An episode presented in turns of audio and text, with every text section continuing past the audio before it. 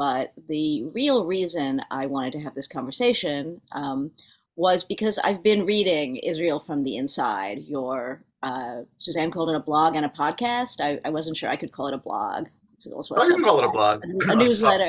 A Substack or a blog, whatever. Right, and there's some clips embedded in there. Right. And um, I, I find it really just gripping reading, um, particularly when the, uh, the the clippings that you include from from from the news and from you know Israeli uh, commentary and com comedy with um, where your team, I guess, takes Israeli Hebrew language news and and takes the trouble to add English subtitles so we can actually sort of listen in, um, and. Uh, you know, I, as I think is partly part of your purpose is you, it gives both a great sense of immediacy to the American viewer and also a sense of, of how, how difficult it is to, you know, of distance. So I wonder, would you start by sort of sharing how you came to uh, launch this project and what the, what the need was and, you know, what it's, what it's all about, why, why Israel from the Inside? Sure. Thanks for asking. Um, the need and the nature of the project, and I think the purpose of the project, have changed dramatically since it started. But we can talk about when it started. When it started, it was March of twenty, March of twenty-one, May of twenty-one, May of twenty twenty-one. I had read about Substack a little bit in the New York Times. Actually, I'd never heard of it, and then I heard that Andrew Sullivan had had a little bit of a kerfuffle with, I think it was New York Magazine he used to work for. And he announced, I'm done with New York Magazine. I'm going to go on to Substack and that's going to be my full-time job. And I read that and I go, okay, what's Substack? And I Googled it and I thought, okay. Then there was a fascinating article in the New York Times about a woman who writes a Substack that I still get uh, called Letters from an American. And she's a professor, if I'm not mistaken, at Boston College. This was during the Trump era. She's right, a, a classmate of mine, by the way. Oh, really? Yeah. She's an unbelievably talented writer and very gifted analyst. And she was writing for people like herself who didn't have P H Ds in political science. In other words, she was writing, she said, mostly for women, although I'm sure by now it's read by everybody. Um, people her age, you know, not young people, but people that would actually read a kind of a, not a long form essay, but certainly longer than a tweet.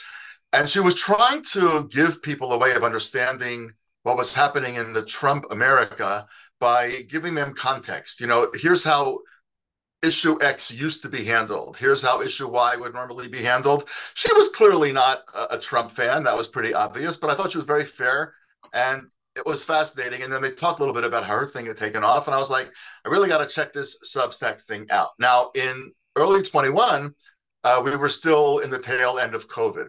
And prior to COVID hitting, I used to go to the States about eleven times a year. Uh, to speak, to do work for Shalem College. There's usually an amalgam. And that kind of kept my finger in the American Jewish pie a little bit. And so therefore, when books would come out, I had a kind of a way of beginning to spread the word. But then COVID hit. I stopped traveling completely. And I realized, by the way, that even when COVID was over, I didn't want to go back to eleven times a year. I just wasn't that young anymore. And it was exhausting. Um, we have grandchildren. Well, then we had all of our grandchildren in America, and now we have some there, some here. We wanted to be very helpful here. Uh, but then I began to ask myself, um, well, what am I going to do? I had this book brewing, this book called Impossible Takes Longer, uh, which was supposed to come out for Israel's seventy-fifth anniversary, which was supposed to be this great celebration. We didn't quite know about judicial reform. We didn't quite know about October seventh, obviously. Um, and I was actually thinking about what should I do, and I thought, you know what, I read about this Sullivan guy, and I read about this woman who's this very successful professor at Boston College. Maybe I'll do a Substack. And I had done a thing online a long time ago, and they, I had downloaded the list of, you know, the email list, which was some number of thousands of people. And I thought, you know, I can upload that. I'd already checked. You can upload yeah. that list and start, you know, not from scratch. Do you want to give one sentence for the anyone who maybe doesn't know what Substack is? Um, yeah, so Substack is actually a publishing platform. Um, you can check it out. I, I, I imagine by this point there's thousands of people who write on Substack. Uh, Barry Weiss writes on Substack and is unbelievably successful. Andrew Sullivan writes on Substack and is unbelievably successful. And then there are mortals like me, you know, who write on Substack. And, uh, you know, we do our little thing. And I thought, you know, it's very, it's very convenient. You can't control a lot about the formats. Everything comes out looking pretty nice because they've set up the format and whatever. And I said to myself, that's probably a good way to go since it's still the tail end of COVID and I want to get the word out about the book. Should start writing. And what I really wanted to do, though, was not join the pile on that was basically politics and conflict. There's just so much being written about politics and conflict.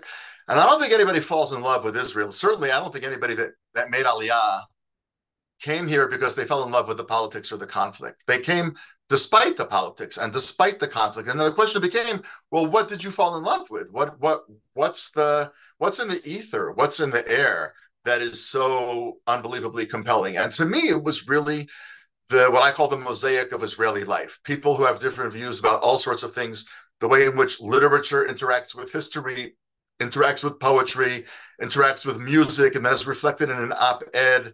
Uh, just the whole civilization that really doesn't come across in even the very, very excellent English language press that there is. There's just too much. And when I get Yediot Achronot and Makor Rishon, let's say, on Shabbat, on Friday after Friday, they come on Friday, obviously, not Shabbat. I mean, we're talking about something that is just as thick as the Sunday New York Times. I mean, literally. So to go through all of that is a full day's work on Shabbat. And um, there's a lot in there that just, you know, Times of Israel and J-Post and Ha'aretz and Moment and Forward and great publications just can't dig that deep.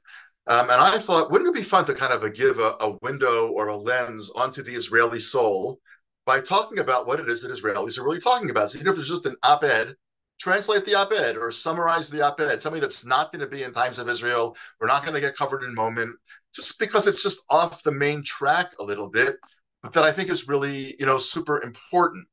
Um, so I kept thinking, okay, I'll do that. And then I said, no, nobody's going to read that. And then I kept saying, okay, today I'm going to do it. And then I'd say, nobody, nobody's going to do it. So May twenty-first comes around, and there's a thing going on at the Temple Mount. I don't know if you remember. And Israel had put security on the Temple Mount. And Hamas, very much in the news these days, announced, if you don't take your security off the Temple Mount, we're going to launch rockets at Jerusalem.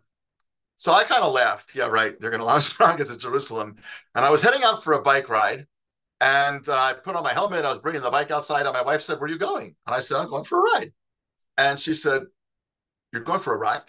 You've been listening to the news? I said, they're not going to do that. Relax. She goes, well, do you have I D with you? I said, yeah. She goes, okay, good. So when you get killed, they'll know to call me. So I kind of completely forgot mm-hmm. about it. And um, I went on one of my regular rides. And then I was coming back up the last hill to Jerusalem. And I didn't feel like I'd worked out enough. So I made a right-hand turn. And I went to this little Palestinian village, which is very, very much part of Israel. It's really part of Western Israel these days, um, called Beit Safafa. And that's very hilly. So I was riding in there. And then all of a sudden, in my helmet, I hear this really weird sound. And I couldn't make out what it was, and it didn't go away. I thought it was my phone, but it wasn't my phone. It wasn't my watch. So I actually pulled over, and I took off my helmet, and it's the air raid siren.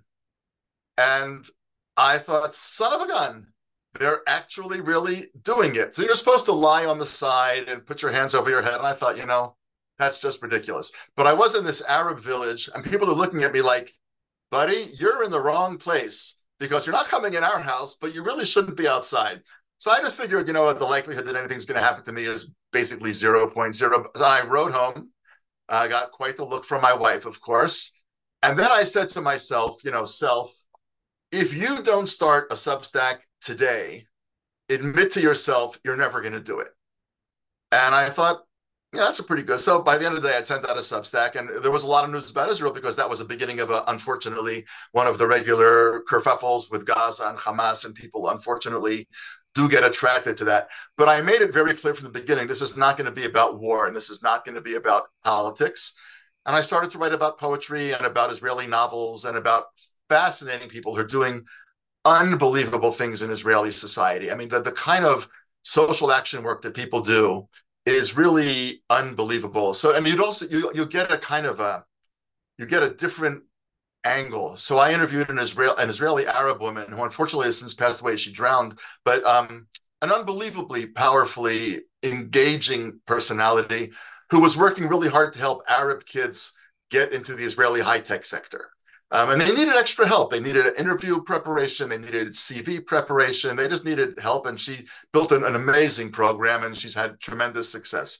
I interviewed a, a woman, for example, who...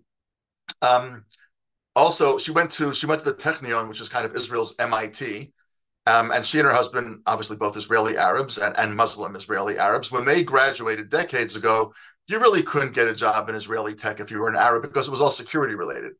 Um, and his father had given them three gold coins when they got married and said, put these away for a rainy day in case, God forbid, you know, keep these coins. And they sold the coins and they opened up a business, which is now the world's leading business in brain mapping. Um, and so if you have brain surgery in the United States, what the doctors are looking to see inside your brain is developed by these two Israeli Arabs who live in Nazareth, and obviously a huge company now. It's just a great story. Or there was a story of this uh, um, organization called The Road to Recovery. There was an Israeli man whose brother had been killed actually by a, by a terror attack near Gaza. And he was obviously devastated. And one day somebody, he knew a bunch of Arabs, and, and one Arab said to him, I need a ride to a hospital. Can you maybe give me a ride? I have to get, you know, whatever procedure or injection or dialysis, whatever it was. And he's driving him and he thought, wow, this is the way to honor my brother's life. And he built an entire organization where now, now it's not happening right now, but in general, thousands of Israelis each week pick up Palestinians either from the West Bank or if they've gotten permission from Hamas to come across the border. Now it's not happening, but normally it does, and drive them to a certain hospital. And then there's an app and it's set up. Some other Israeli picks you up and drives you back to your village. So you don't have to navigate the Israeli transportation system. You don't have to worry, how am I going to get back? Uh, and the person that I interviewed for this was a settler. I mean, and he was really out of, you know, central casting, a big kippah, the beard, lives in Gush Etzion, who drives almost every day for these people. And I, I remember saying to him, like, really, you don't kind of fit. And he said, well, why not? You know, why does everybody think that I don't fit?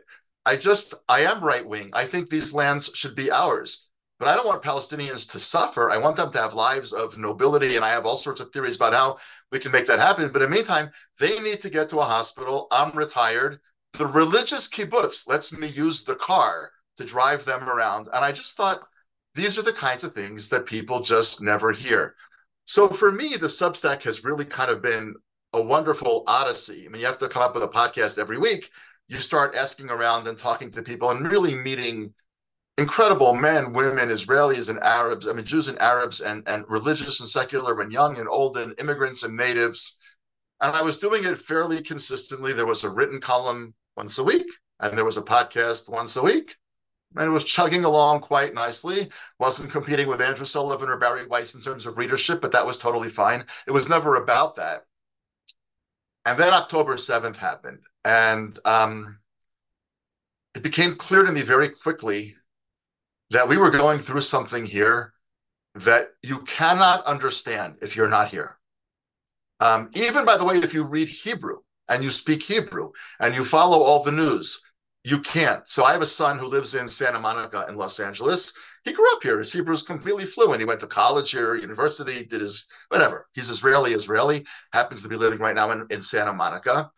And a couple of weeks after the war started, he wrote us and he said, I'm coming over. I think he was worried about us.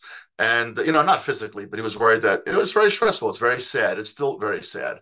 Um, and, you know, he's been reading, listening to the Israeli news all day long on his computer, on, you know, online. And he got here and he was here for about two days. And he said, Abba, I knew every single thing that was happening even before I got here. I had no idea how broken this country is. He said, you just can't feel it. And what I've been trying to do over the course of these tragic one hundred seventeen days so far, and um, I know the number because uh, Hirsch Goldberg Poland's mother has asked us all to put um, masking tape and the number on our on our shirt every day. So on my desk is the masking tape and the pen.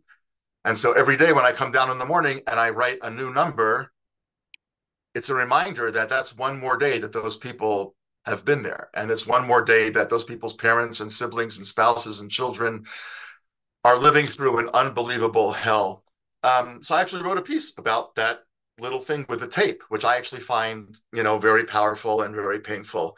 And what I've been trying to do for these last one hundred seventeen days, I don't put something out every day, certainly not on Shabbat and very often not on Fridays, but I'd say four or five pieces go out a week.